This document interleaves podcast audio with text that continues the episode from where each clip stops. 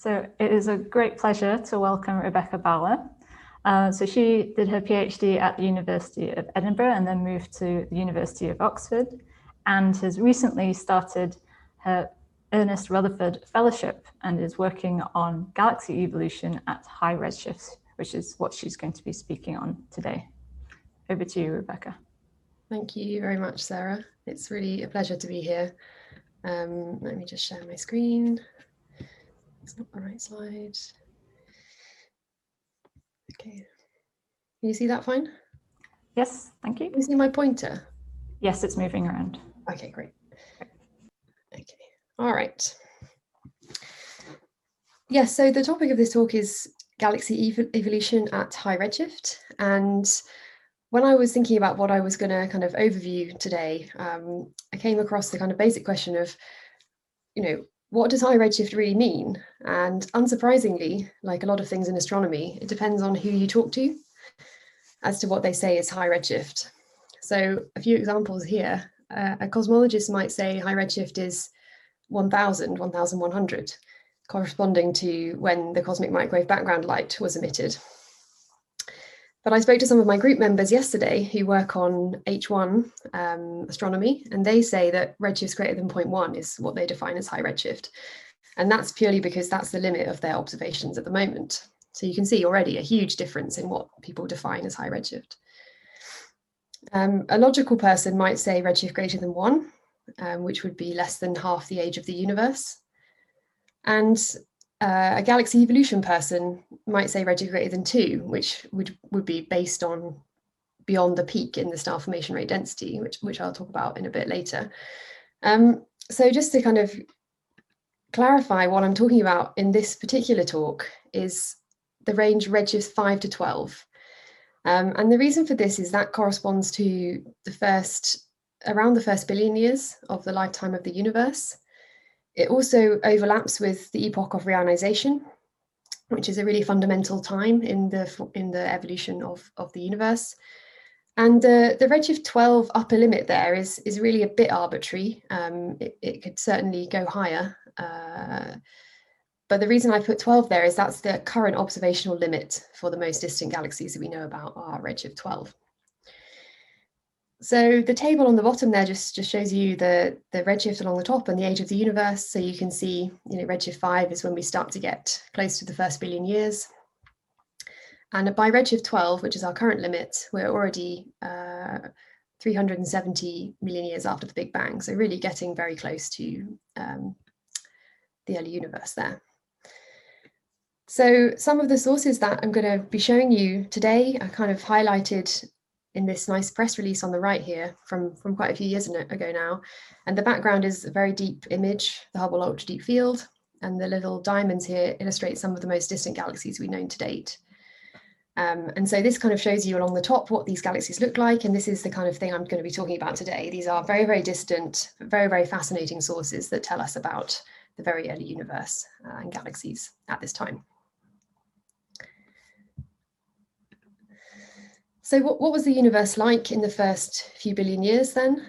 Well, from theoretical arguments predominantly, but also some observational arguments, we think it has very low chemical enrichment, maybe even zero chemical enrichment for the very first stars and galaxies. Um, and this is because the fuel for these early galaxies is very pristine. It's, it's only what was left up, left after the Big Bang. So this is hydrogen, helium, and a, a trace amount of lithium. So this changes the whole chemistry of these early galaxies from what we might think of as like a, a galaxy locally. We know that there are supermassive black holes. We have observations of these, and we know they exist in the first billion years and that they're accreting. But there are many, many questions about black holes um, in the early universe. And really, what we have observed and what we know about is the tip of the iceberg um, in terms of black hole formation in the universe.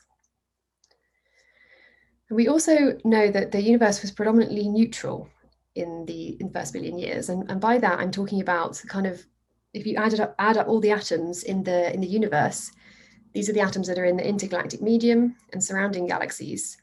These are predominantly neutral. Um, and it's through the action of galaxies pumping out photons, ionizing photons, and blowing bubbles around them of ionization that the universe changed from being predominantly neutral to being predominantly ionized as we see today. And this process is called the epoch of reionization. So I already mentioned a little bit about the observational frontier, and this is a really nice diagram um, which shows some of the very early galaxies found by the Hubble Space Telescope on the kind of timeline of the universe. So uh, on the right is the Big Bang. This was followed by what we call the cosmic dark ages, um, where there were no stars or galaxies. And then this was ended by the formation of the first stars and galaxies, which we think happened around redshift 20, but really we don't have the data to, to say too much about this at the moment. Um, the observational limits for very distant galaxies are redshifts 11, uh, some redshift 8.7 um, object as well. So these are galaxies, as I said before, in the first uh, 400 million years after the Big Bang.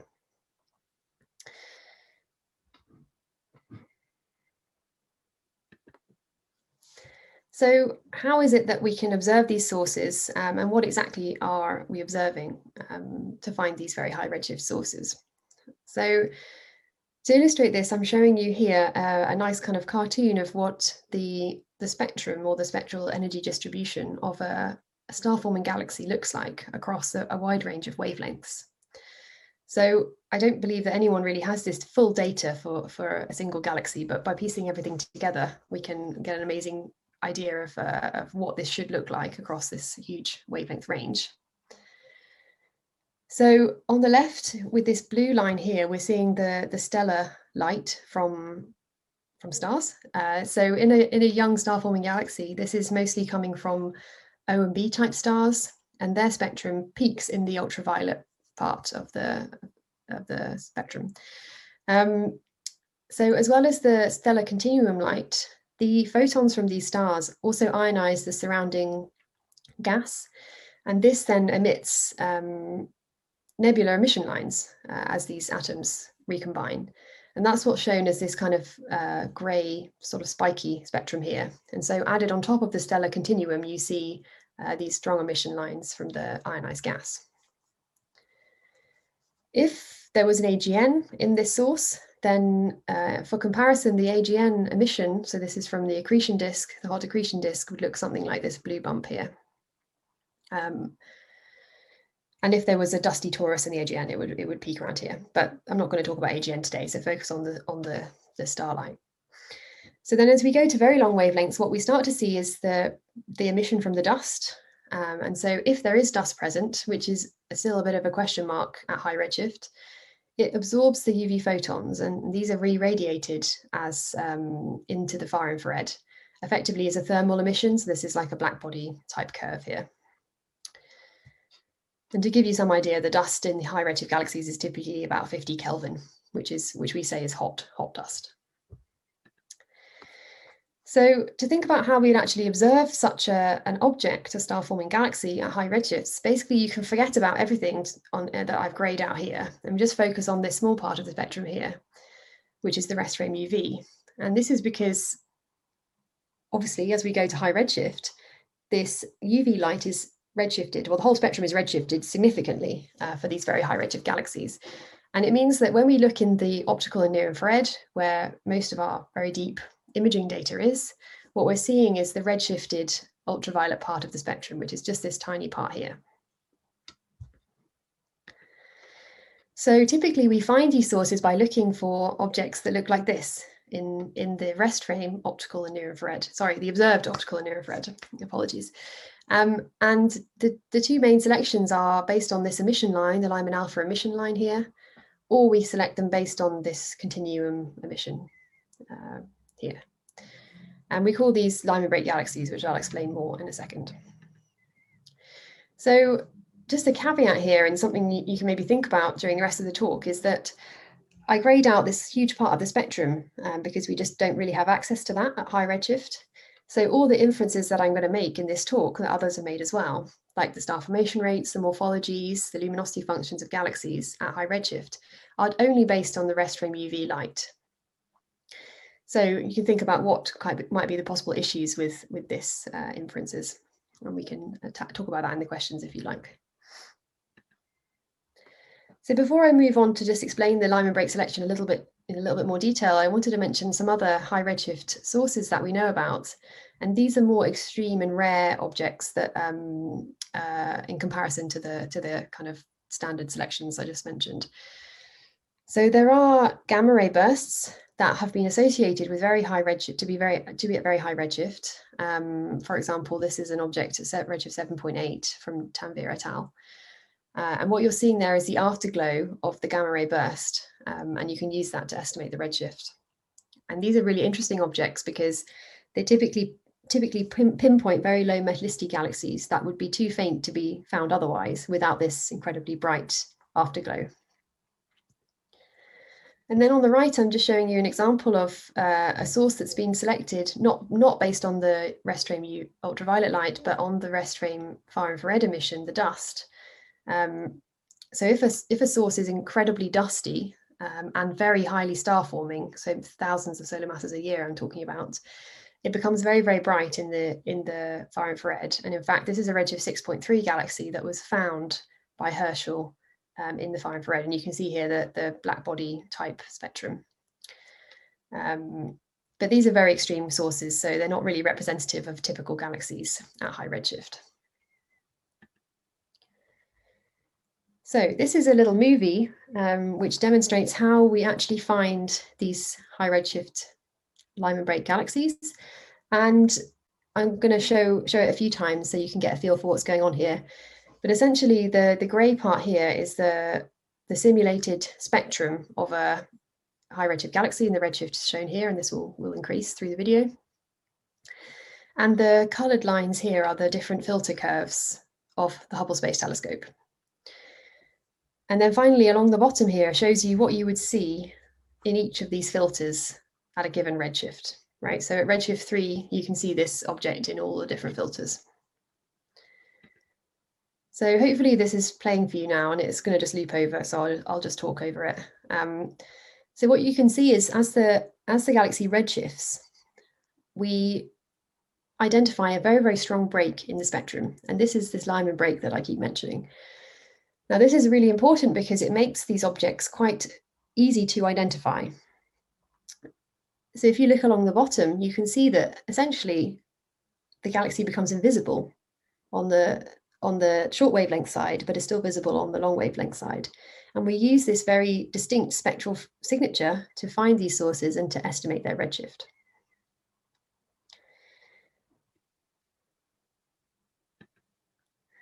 So to understand why we see this very, very strong break appearing in the spectrum, this is another video which I think is a little bit clearer as to what's going on.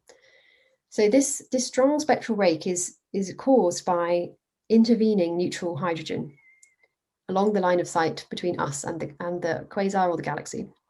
So as the light comes through the universe, it encounters neutral hydrogen and uh, it also gets redshifted, the light. And what this does is it causes um, uh, absorption, which I'll, which I'll show you now. So this is a really nice movie from Andrew Pontzen, which shows this in action. So you can see along the top, the intervening neutral gas, and on the bottom is a spectrum of a quasar actually, but it's very similar to a high redshift galaxy. Um, I'll play this one again as well. But what you can see is as it goes through, the, the spectrum light goes through the different gas clouds, it's, it's absorbed at that wavelength. And that causes this kind of deficit in the in the spectrum. So I'll just play that one again for you. Um, so this is a Lyman alpha line. This is where the Lyman, alpha, Lyman break is going to be. And you can see all this absorption starts to appear in the spectrum. And this is just due to the light passing through this gas on its journey to us. So the other key, excuse me, the key factor here is that as we go higher and higher redshifts, we enter into this epoch of reionization. And within the epoch of reionization, there is a lot more neutral hydrogen than at lower redshift. And what this essentially does is, apologies for the very poor drawing on this slide, what this essentially does is it completely absorbs all of the flux in the spectrum. And so you get a step, a very strong step or break in the spectrum here. And my scribbles here are just to show you that there's, there's no flux once you go into the epoch of reionization. So fundamentally then the, the technique of finding these high redshift galaxies is, is, is quite simple. And what we're doing is using these broadband photometric filters and images and looking for things that have a spectrum that's basically like a step here. So this is just an example of how we actually do this in practice. Um, just taking the example of a Redshift 7 galaxy here, which has a break around one micron. Um, for a Redshift 7 galaxy then, we would expect to have a detection in the Y and the J band here and not in the Z band. So these are, this is a red optical filter and these are the near infrared filters. So we can identify something with a step by using a color color diagram. This is quite a traditional approach. And essentially what we're trying to do is find something which is uh, very red between the Z and the Y band. So here between these two filters, but kind of flat between the Y and the J. So what people do is they draw a box on this diagram, and then within this box is predominantly high redshift galaxies. Another um, similar complementary approach is to use more of the filters, so not just three. We have many optical and near infrared bands, and we can fit to these bands with um, uh, simulated galaxy spectra. So that's what's shown in this plot here. Again, it's a Redshift 7 galaxy. We see the, the Lyman break in the data, which is the black points, around one micron. And we fit different galaxy templates to it and get the best fit model and the best fit redshift. And in this case, the best fit model is this blue line, which is a Redshift 7 galaxy. Um, but there are also other models that can that can fit the data to different degrees of, of um, goodness of fit, I guess. Uh, for example, this red curve is the kind of next best fitting redshift curve, but you can see it's not doing a very good job. Um, so this kind of uh, on the surface simple effect, simple method, apologies, is um, uh, is is, compl is complicated by the fact that the high redshift galaxies we're interested in are typically the, some of the faintest objects within the imaging data we're looking at. Um, and the other complicating factor is that there are other lower redshift, um, I would say less interesting objects that can mimic the colors of a high redshift galaxy. So this is the main issue that we that we face when trying to find such sources. Um, so in the challenges here, we have contamination by low redshift galaxies. So that's what this red line is here. This is a redshift 2 source, where this is what's called the Balmer break that can mimic the high redshift Lyman break we're looking for. There are also um, brown dwarf brown dwarfs in our own galaxy, which can have quite red colors. These are very cool dwarfs. Their spectrum peaks into the near infrared. And that's what's shown in this color color diagram here with the stars. So these objects, if you imagine a bit of noise on here, um, they could um, pop in and out of this box and be identified as a high redshift source when in fact they're not. Um, and then just due to the fact that we're often pushing the data very hard to find these very exciting but very, very faint sources, sometimes we do in fact encounter artifacts that can look quite similar to high redshift galaxies. So there's a lot of work um, spent in really cleaning the samples and being very confident that we, we have a true high redshift galaxy. Okay, so once we've assembled these samples of, of Lyman break galaxies using the, the different filters that we have, um, the next thing to do is to measure the, the number density of sources. This is like one of the most fundamental measurements we can make of, of galaxies. Um, and this is encapsulated in the, the luminosity function, an example of which is shown here, where this is the number density on the y-axis per unit magnitude, so per unit luminosity that is, and per unit volume in the universe. So what this shows is that, um, this is the absolute UV magnitude here. What this shows is that there are many more faint galaxies than there are bright galaxies. Um, but also really interestingly, if we plot this number density as a function of redshift, um, what we see is a, an evolution in the number density of sources. And this is what we would expect just through thinking about structure formation. Galaxies are building up as the dark matter is also, dark matter halos are building up um, in the cosmic web.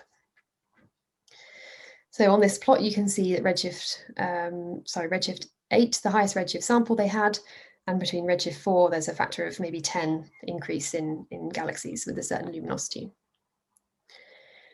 And so there are now tens of thousands of, of high redshift galaxies, so redshifts greater than four in this in this definition here, um, found within very deep Hubble surveys such as the Hubble Ultra Deep Field. Um, and the reason why Hubble's been so successful at doing this is because as I showed in that first video, it has the, these near infrared filters which allow you to find these galaxies um, at higher and higher redshifts than you could before. before.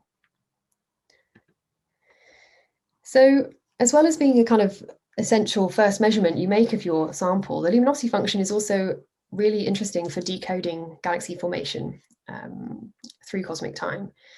And so I like to think of this as this kind of very simple, uh, not really even an equation, but but really the luminosity function is is the observed um, part of this equation. So we observe the galaxy luminosity function, but this is essentially has to be related to how the dark matter is distributed in the universe. So if we imagine we can see all the dark matter and then we painted on top galaxies through astrophysics, which is obviously an enormous complicated thing, then the result of that is what we observe as a galaxy luminosity function. So that means that we can tell something about both the astrophysics um, and the dark matter from what we observe in the, in the luminosity or mass functions. So um, another way to kind of visualize this is shown in the left here, this nice cartoon from a, a review paper a few years ago here, which shows you how the, the galaxy luminosity function, the shape of it, can be thought of in relation to the dark matter distribution, which we know is, uh, is kind of built upon. So if you take all of the dark matter halos at a given redshift and you just took uh, kind of simple estimates of how many baryons there were and how many stars you could form from those baryons, what you would predict for the luminosity function that we would observe is something like the red curve here. So this is something that's basically like the dark matter distribution, except that the, uh, the mass has been converted into a luminosity using very simple assumptions, kind of the most optimistic assumptions, I guess you could say. But what we actually observe when we look at the shape of the luminosity function at many different redshifts, in fact, is something more like the blue curve here. So we see, in essence, fewer galaxies than we were expecting, both at the faint end and at the bright end. And it's not fully understood what's going on here. It's one of the big puzzles in, in galaxy evolution, but it's kind of hypothesized that this is due to feedback effects in these galaxies, which is making, which is stopping star formation from happening. So at the faint end, it's thought that in these very small dark matter halos, supernova explosions can actually expel ga gas from the galaxy um, outside of the potential well, and this then ceases or quenches star formation in these very low mass sources. And that's why we don't see as many as there are dark matter halos down here. Um, for the most luminous galaxies, it's thought that, that potentially AGN feedback could be playing a part here. So in these in these high luminosity galaxies, the star formation rate has been again quenched or, or ceased due to the feedback from um, an accreting black hole in the center. So I'm really interested in this kind of hypothesis, particularly at high redshift, because at high redshift, do we really expect the same astrophysical processes to be working in exactly the same way as uh, at low redshift because the, the, the chemical composition is very different the stars are younger the galaxies are not kind of dynamically relaxed. It's a very different situation at high redshift um, and so i think by looking at the luminosity functions at high redshift you can really start to see some interesting um, possibly interesting effects um, due to different astrophysics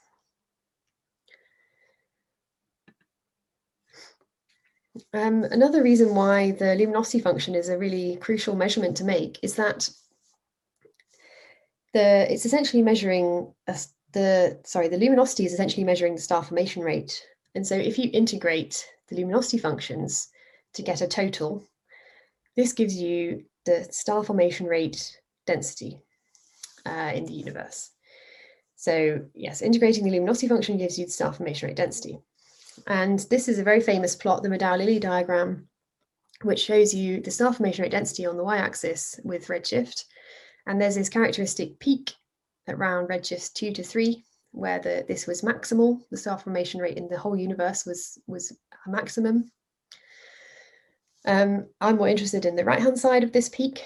And what you can see, interestingly, as derived from these evolving luminosity functions I showed you, is that the, the star formation rate density is rapidly increasing from redshifts 10 to redshifts 2. So um, it's kind of not surprising, as I said, we see it in the luminosity functions, but it's really nice to see on a plot like this how rapid this increase is, um, considering that this is a, a, log axis. We have a factor of, of a, a hundred um, in star formation rate density in the universe happening in the first billion years. Um, I'm not going to go into this in too much detail, but the this star formation rate density um, is also really important for the calculation of how reionization occurred. So reionization is the state change from neutral to, to neutral to ionized, and it's thought that this is this is due to ionizing photons from galaxies. And so to test this hypothesis, you need to need to calculate how many ionizing photons there are at a given redshift. And one of the key, key inputs to that equation, um, which is shown here, is this star formation rate density. So essentially you need to know how many galaxies and how star forming are they to then work out how many ionizing photons there are in the universe.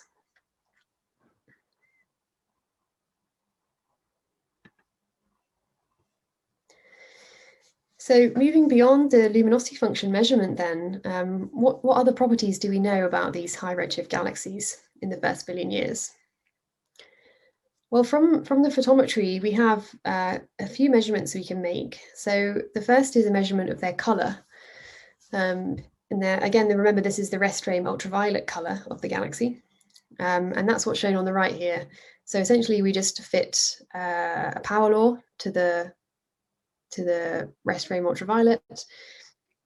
Um, and the, the, the, slope is, is parameterized by this parameter beta. It doesn't, it's not really important, but basically minus two is something that's very young and low metallicity.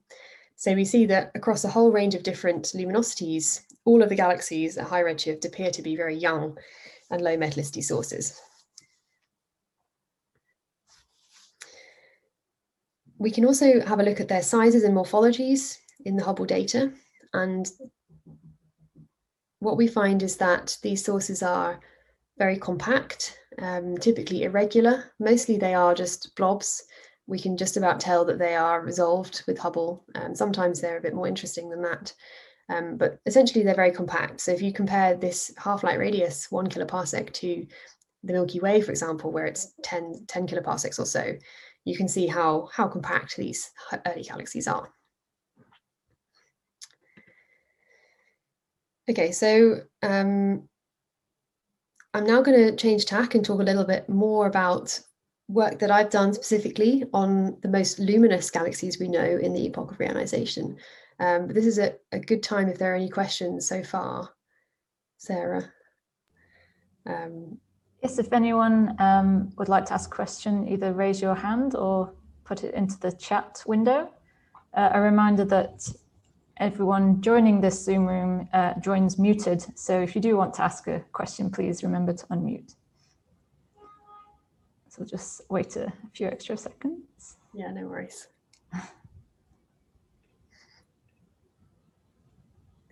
Hopefully that means I explained everything perfectly. So it's been very beautiful so far. Thanks.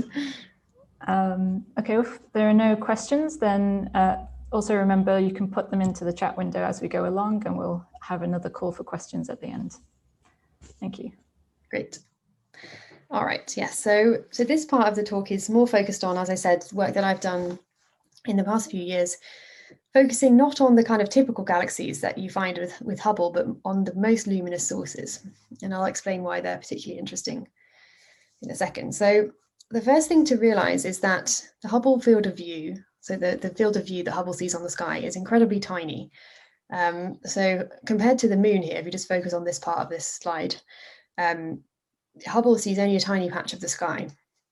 And what this means is that it, it, it, it can't find the rarest sources, basically. If the probability of a very bright, rare galaxy being in this tiny field of view is, is very small. So if we then look on the right here, the luminosity function at redshift 7, just as an example, what this means is that as we go brighter and brighter, the error bars firstly get larger because the samples are, are getting smaller and smaller, and eventually they just run out. There's no data points here. Um, and the reason for that is to get a data point here requires a, a, much larger volume of your survey than you can get from this tiny tiny little image from Hubble. So I hope that makes sense. So basically, we just need wider area surveys to find these more rare and bright galaxies and be able to, to pinpoint what's going on at this bright end of the luminosity function. So that's why I'm showing you this uh, kind of brownish image here. Um, this is what the VISTA telescope, which is shown on the top left here, can see in one shot. This is a VISTA telescope field of view compared to the Hubble field of view. So you can see that it's covering a much, much larger area on the sky, and this enables it to, to get uh, a much larger volume um, to find these much rarer and brighter sources. So in the past few years, actually, actually this is quite a while ago now, but um, I've been working on using data such from ground-based telescopes in particular, which tend to have this much wider field of view so they can look at several square degrees at once to pinpoint what's what the number density is of the very brightest galaxies and, and to get the first samples of the most luminous galaxies uh, in the first billion years. And so you can see here um, results at Redshift 7 from, from VISTA data. We found um, a lot more galaxies than we were kind of expecting from this prediction, the grey, the grey curve here. Um, but and also we're able to make the first measurements extending the luminosity function to this uh, very bright luminosity. So this was really intriguing, the results we found. So I should explain a little bit more about what this grey curve is. Um, let me just go back a second here. So, so the grey curve here is uh, what we call a Schechter function, and this is the, the kind of favorite function to fit luminosity functions at high redshift. And essentially it's a power law at the faint end and then it becomes an exponential cutoff at the right end. So that's why you see it kind of drops like a stone here. That's because it's got an exponential part. So this is what people were expecting to find in this, uh, in this regime. And what this would have meant is that uh, I wrote these papers during my PhD that I would have found maybe one galaxy or maybe no galaxies. That's what this prediction translates to in terms of what we would find in this data. But what we actually found was around 10. And that's why you see that it's in excess of what the prediction was. So this was really exciting at the time, um, these exciting new results that weren't what we were expecting. So the reason why this was particularly exciting goes back to this kind of cartoon image I showed earlier about how the how the luminosity function tells you a little bit about feedback um, in relation to the dark matter. So we hypothesized that the fact that we see a different shape at redshift 7 could be due to um, a lack of quenching in these very bright sources. So potentially we could be seeing a reduced efficiency of AGN feedback, which causes the, the blue curve to go up towards the red curve and we see a much shallower decline. This, this looks much more like the dark matter prediction without feedback. So we got very excited. Um, but as with all science, there's a lot of things you need to check before you start making, uh, you know, before you start being very confident in your in your astrophysics. So um, there are a few things we checked to really work out if there was this was a true excess in luminous galaxies or or not. So one thing to think about is could could this excess we see, sorry to keep switching, but this excess here, could it be due to gravitational lensing? So this question came about because what you find in the universe, if you look in regions where there is a high mass at low redshift, so for example, a cluster of galaxies at redshifts one or so, that cluster gravitationally lens lenses all of the galaxies behind it such that they are magnified. And what this can do is it can give you a distorted, um, magnified shape to your luminosity function. And an example of this is shown on the left here um, where uh, this is this is the data from a cluster field at redshift 7. The, the underlying luminosity function is thought to be something more like this red line, but because of the lensing from the foreground cluster, you see this kick um, to the blue curve here. So we wanted to check if this was happening in our data. So I looked for clusters to see if there were very massive clusters in the fields I was looking at, and we didn't find any evidence for those. Um, but the other thing we checked was what I'm calling here moderate gravitational lensing. I'm not sure that's the correct term, um, I, I should say that this is, yeah, so yeah, so this is moderate gravitational lensing is not from a cluster, but from a single galaxy in the foreground. Um, an example shown in this little image here, the high redshift galaxy is in the middle, but its, its flux is boosted by the fact that there's a redshift one or so galaxy very close to it along the line of sight. Um, so we did a calculation of what this was doing to our measured luminosity functions, and we found that uh, this moderate gravitational lensing is, is common, but it's only small, so it's only 0.1 magnitudes on average. So this is not, not enough to explain the excess that we find. The other thing we wanted to check was whether this excess in sources could be due to contamination. And now, I'm not talking about contamination from low redshift galaxies here, which would be a kind of incorrect redshift problem. Um, I'm talking more about quasar contamination. So quasars at the same redshift uh, in our sample. So the reason why this can be a problem is that if you look at the um, at lower redshift, the, the star forming galaxy luminosity function looks something like this, as I've shown you several times before in blue. But the quasar luminosity function, so these are these are galaxies, but where the light is dominated by the accreting black hole. These are very rare and very luminous. And so what you see is a this orange luminosity function here. So you see it's the sort of the similar shape to the star forming galaxies, but it shifted down because they're very rare and to the left because they're very luminous. So our selection can't tell the difference between a quasar and a galaxy at redshift, high redshift. And so um, we wanted to check, could our kind of excess that we see in the red points here be due to quasars? So essentially this orange part. Um, now, when we did this work, and even today, there are very few Redshift 7 quasars known. They're very, very rare objects, um, really just a handful of sources known. So to make a luminosity function is very challenging. And so what we did um, was extrapolate what was known at low redshift. And so if you just focus on this black curve here, this was what we predicted the redshift 7 quasar luminosity function to be. So the important thing is that this line is much lower than the points that we find. So we don't believe that this excess is due to quasars. Um, so so this means that we are we are confident that we, we are finding a different shape in the luminosity function at redshift 7, and um, we hypothesize this is due to different effects of feedback at high redshift, which is really exciting. So just to quickly highlight some work by my PhD student, Nathan Adams, he's been looking at the redshift 4 luminosity function, so a little bit lower redshift. Um, and I just showed you that, that quasars can't explain our redshift 7 results, but this quasar contamination in quotes is an issue at redshift 4. I put contamination in quotes here because they are high redshift gal- they are, are high redshift galaxies. It's just not quite what we're looking for. They they're dominated by the black hole. Um, so at redshift 4, this is what Nathan's work's been been about in the last few years.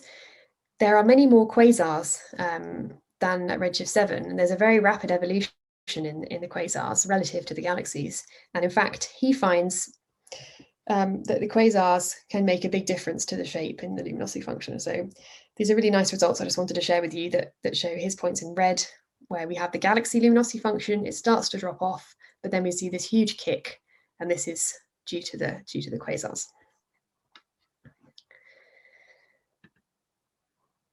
Okay, so now I'm going to focus a little bit on some follow-up work we've done um, on these samples of very ultra luminous galaxies at redshift 7. So this is the, the red points I showed you in the luminosity function. They're around, um, I said 10, but they're actually around 30 galaxies in those bins. And um, these are really luminous and that means that we can follow them up and get very very interesting results from other telescopes to understand their properties a bit more. So these sources were selected from ground-based data. So this vista data i showed you has this really great field of view. The problem with the ground-based data is that it uh, is taken through the atmosphere so the resolution is not as good as from hubble So a few years ago now, we asked uh, for follow-up imaging with Hubble to try and get around this problem and to, and to get the high resolution um, imaging we need to look at the, the galaxy sizes and morphologies. So this on the bottom left is just to show you again what a typical galaxy looks like. So a kind of fainter galaxy at redshift 7 looks like in Hubble. It's just a blob usually, um, very slightly resolved, but, but basically not that interesting at all. Um, and then to compare this with what we found for these very ultraluminous sources, again at redshift 7. So this color scheme seemed like a good idea at the time, um, but basically it highlights uh, that these objects are very, very clumpy and really, really extended, much more interesting than the typical source. Um, and what we think is happening here is potentially these are mergers. So these are merging galaxies at redshift 7, and it's the merging of these uh, smaller, fainter galaxies that then gives a boost in the star formation that we observe. So really exciting. And then these, these clumps themselves are separated by five kiloparsecs, um, which is really quite significant. Um, I'm, I think I'm going to mainly skip this slide, but I just wanted to highlight that, that there are spectroscopy results. I've mainly based my talk on the photometry results because this is mostly what we have, but there are results from ground-based telescopes where they've looked at the spectra of, of high redshift sources. And in particular, what we're looking for here is emission lines, and the emission lines tell you uh, a few interesting things. So the, the Lyman alpha emission line tells you if the source is in an ionized bubble or not. Um, if the source is in an ionized bubble, you tend to see Lyman alpha. And there's been some evidence that these luminous sources are preferentially in ionized bubbles, which is kind of what you expect. Um, other detections of emission lines, so you can kind of see from this middle plot here how challenging this is. This is a very high redshift galaxy. It's very faint and the emission lines are also very faint. So you can see it's really, really difficult to do this kind of work. But when we do find emission lines, um, this is really fascinating because it allows us to look at the ionization conditions um, of the of the gas that's producing these lines. So for example, the metallicity, also the hardness of the of the spectrum that's causing these these lines to be produced. And what this has suggested is that the that these objects are low metallicity and they have a hard ionizing spectrum, which is again what you'd expect for, for kind of quite pristine stars at high redshift. So I'm just going to skip over that. So okay, um, another thing that you can you can look at is is dust. So I really find dust fascinating, particularly when thinking about dust at high redshifts because we don't know how it forms. So locally, we think dust takes quite a long time to form um, in the atmospheres of quite evolved stars, so maybe a billion years to form. But obviously, when we go back to the first billion years, there's not enough time for dust to form in that particular pathway. So either there's a different pathway or there's no dust. And so over the last few years, there's been more and more detections of dust. Um, and the, this has been mainly due to this amazing telescope called ALMA here on the right, which is a, an array, submillimeter array, uh, millimeter array, sorry. And um, this facility can detect the far infrared emission from high redshift galaxies. So in the first plots I showed, that, that dust bump, that's what it's detecting. And on the bottom right here shows you uh, a Redshift 7 galaxy where we have detected dust. So again, putting limits on how this dust is produced um, in the first billion years. And the background here is the Hubble image with the starlight shown as the kind of green. And then the ALMA data, which had, has quite a lot lower resolution, is shown as these contours. So you can see that there's a very significant dust detection there. Um, and the really amazing thing about this is that we detected this dust in 10 minutes of telescope time, which is very, very short for a Redshift 7 galaxy. Uh, sometimes people spend like 30 hours on a, other telescopes to get a detection. So um, these sources are do have dust and they are quite, quite considerably dusty. Okay, so I think I have about five minutes left, so that's perfect. I'm gonna I'm gonna end my talk by looking to the future and, and how much better we can do in the next few years. And I'm going to illustrate this with this plot, which I actually dug out of my PhD thesis, um, which I, I, quite like because it shows you kind of how much further we've we've got in, the, in how much further we will go in the next few years from from that time. So this is a plot that just shows you, it's like a summary of all the, the current data and what we can do with that data. And on the y-axis is the survey area, which gives you the volume essentially. And on the x-axis is the, the magnitude limit of the survey. Um, comparing to other plots in this talk, because maybe the top axis is a bit more useful, which is the UV, UV magnitude. Um, and then the lines here are, are the kind of combination of area and depth that give you that number of galaxies. So just to clarify that a little bit here, that this, this line here, the black line, n equals one, this is the, the combination of depth and area you need to find one galaxy at redshift 7. So if you go deeper and have a larger area, or even just go deeper, then you can find you can find more sources. So I hope that vaguely makes sense. But um, the dots here are the are the surveys we have so far. So basically, the the better the survey, the better the the more it is to the top right. Um, ideally, we'd want infinite depth over the whole sky, but that that's never going to happen, unfortunately. So this is the compromise. Okay, so what can we do better now? So just to highlight the data I've been talking about to find these ultraluminous galaxies is this UltraVISTA point here. So, well, sort of in between these points. So we found around 30 galaxies, which makes sense with my lines just about, and it's around two square degrees at 26th magnitude. So this is how much better we can do in the next few years. Um, and the reason why we can we can start to push into this sort of top right hand corner, which I said is much better, is because of two new telescopes. Um, the first is Euclid, and Euclid is an ESA cosmology mission, in fact. Its primary goal is cosmology, but it also has optical and near infrared filters on it. Um, they extend to around two microns.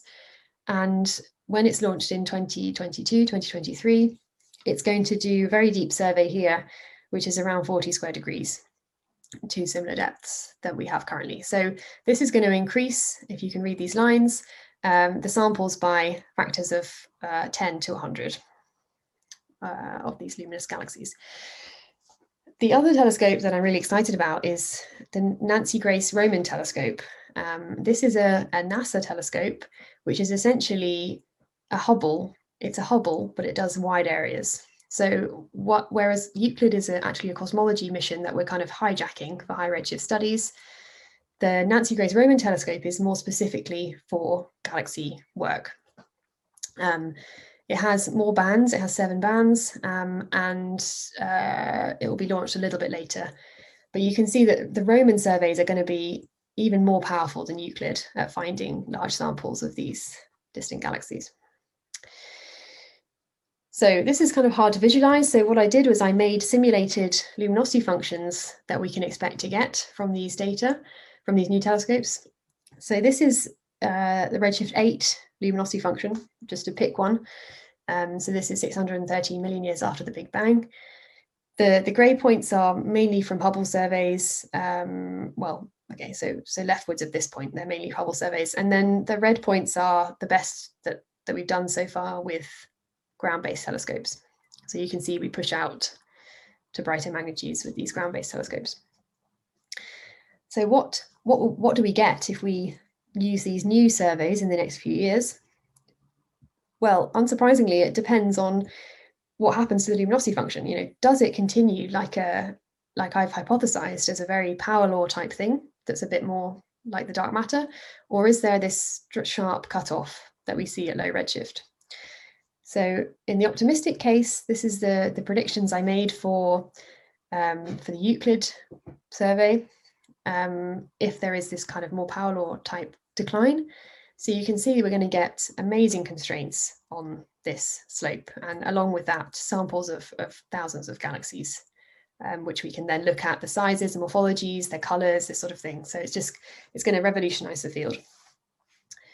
Uh, in a slightly more pessimistic scenario, where we have this uh, exponential cutoff here, we'll, we will find fewer galaxies, but fundamentally, I don't really mind which one it is, so long as we then work out what's what's happening with the astrophysics. So if this is the case, then that is also really interesting. It's telling us that that these feedback effects do switch on much earlier than we might expect.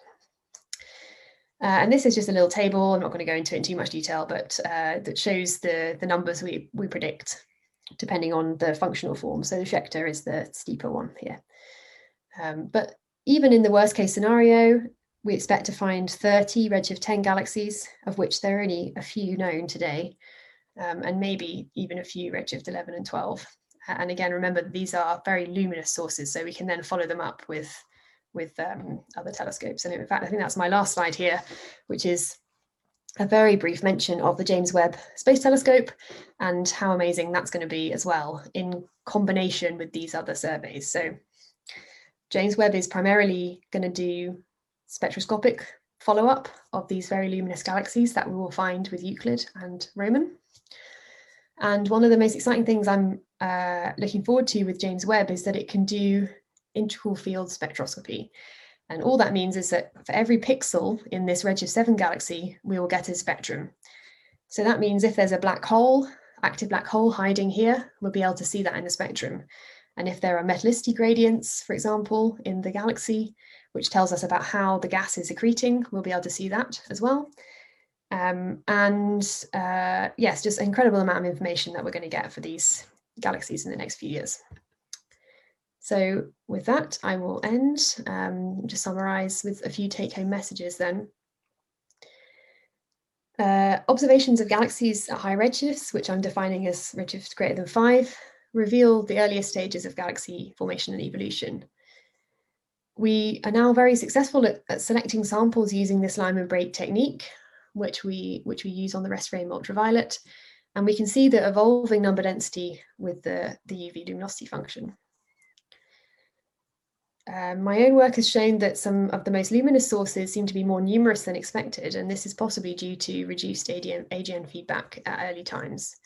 Um, but this will really be um, uh, revolutionized and, and uh, sort of made much more robust with new telescopes such as Euclid and Roman, which will produce many, many larger samples that can then be followed up in exquisite detail with James Webb. And with that, I'll end. Thank you for your attention. Please unmute if you'd like to join in the applause. Should I stop sharing or should I? Uh, yes, if you'd like to, or if you want to leave them up, that's also I'll just fine. leave it up, yeah, just in case people have questions though. Okay, no worries. Uh, so yes, do we have any questions from the floor to start with? Yes, um, from Clinton Stevens. Uh, they've asked, could you comment on the distribution of AGN at high redshift before and during the epoch of reionization, i.e. what is the ratio between AGN and star-forming galaxies at this redshift? I'd like to know uh, how much AGN could have contributed to reionization. Great talk, by the way, thank you. Thanks, that's great.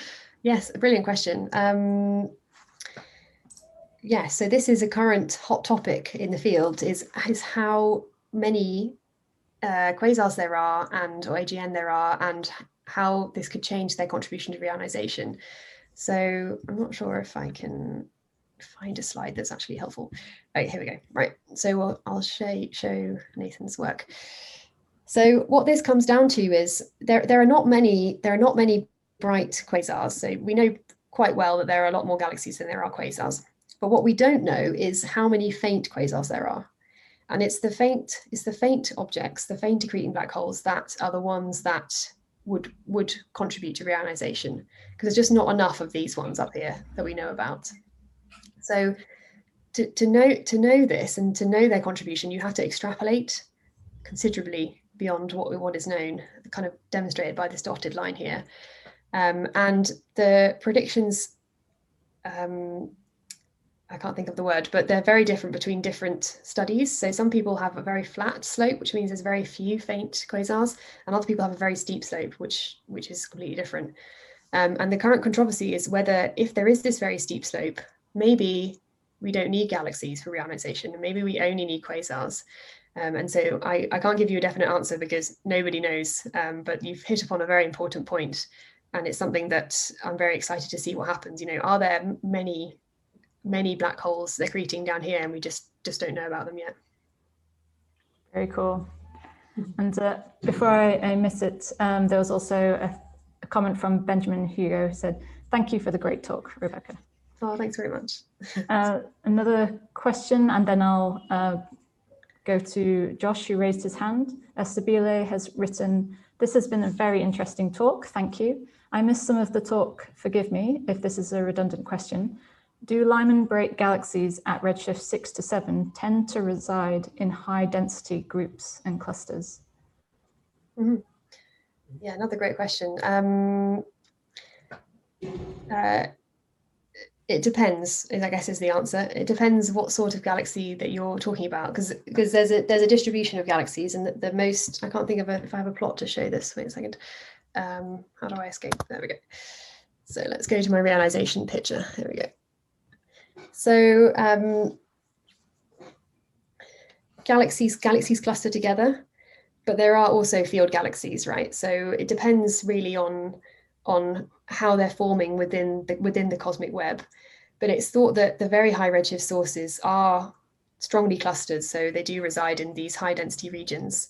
And that's purely because this is where the, the different filaments in the cosmic web are, are um, sorry, my words have just gone today, coming together. Um, and so these are the high density regions. So it's thought that the, the first galaxies were very strongly clustered together.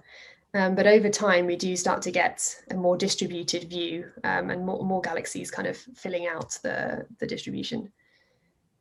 Hopefully that vaguely answers your question. I'm not sure. awesome. Yes, it does. Thanks. Great, thank you. and uh, Josh, would you like to ask your question now? Yeah, first of all, thanks a lot for this uh, great talk. Um,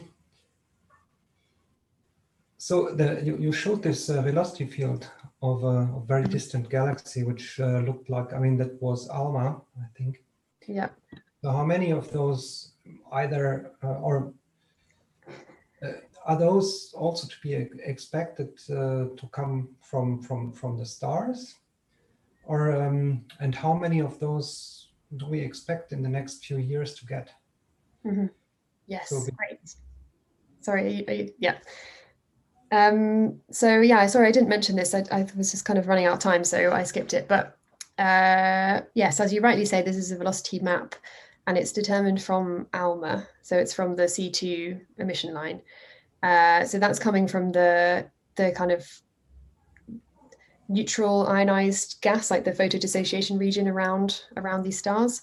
Um, and so it typically tells you the velocity field of the stars as well. I think that's what you asked, right? So it's so it's so it's telling you it's telling you. Oh, I'm not saying this very clearly. It's it's from the gas, but it's the gas is ionized by the stars. So it gives you a, an idea of what the velocity field of of the stars is. And this particular paper was um, actually of the same galaxy on the right here. So the, the two clumps there correspond to these two clumps here in the C2.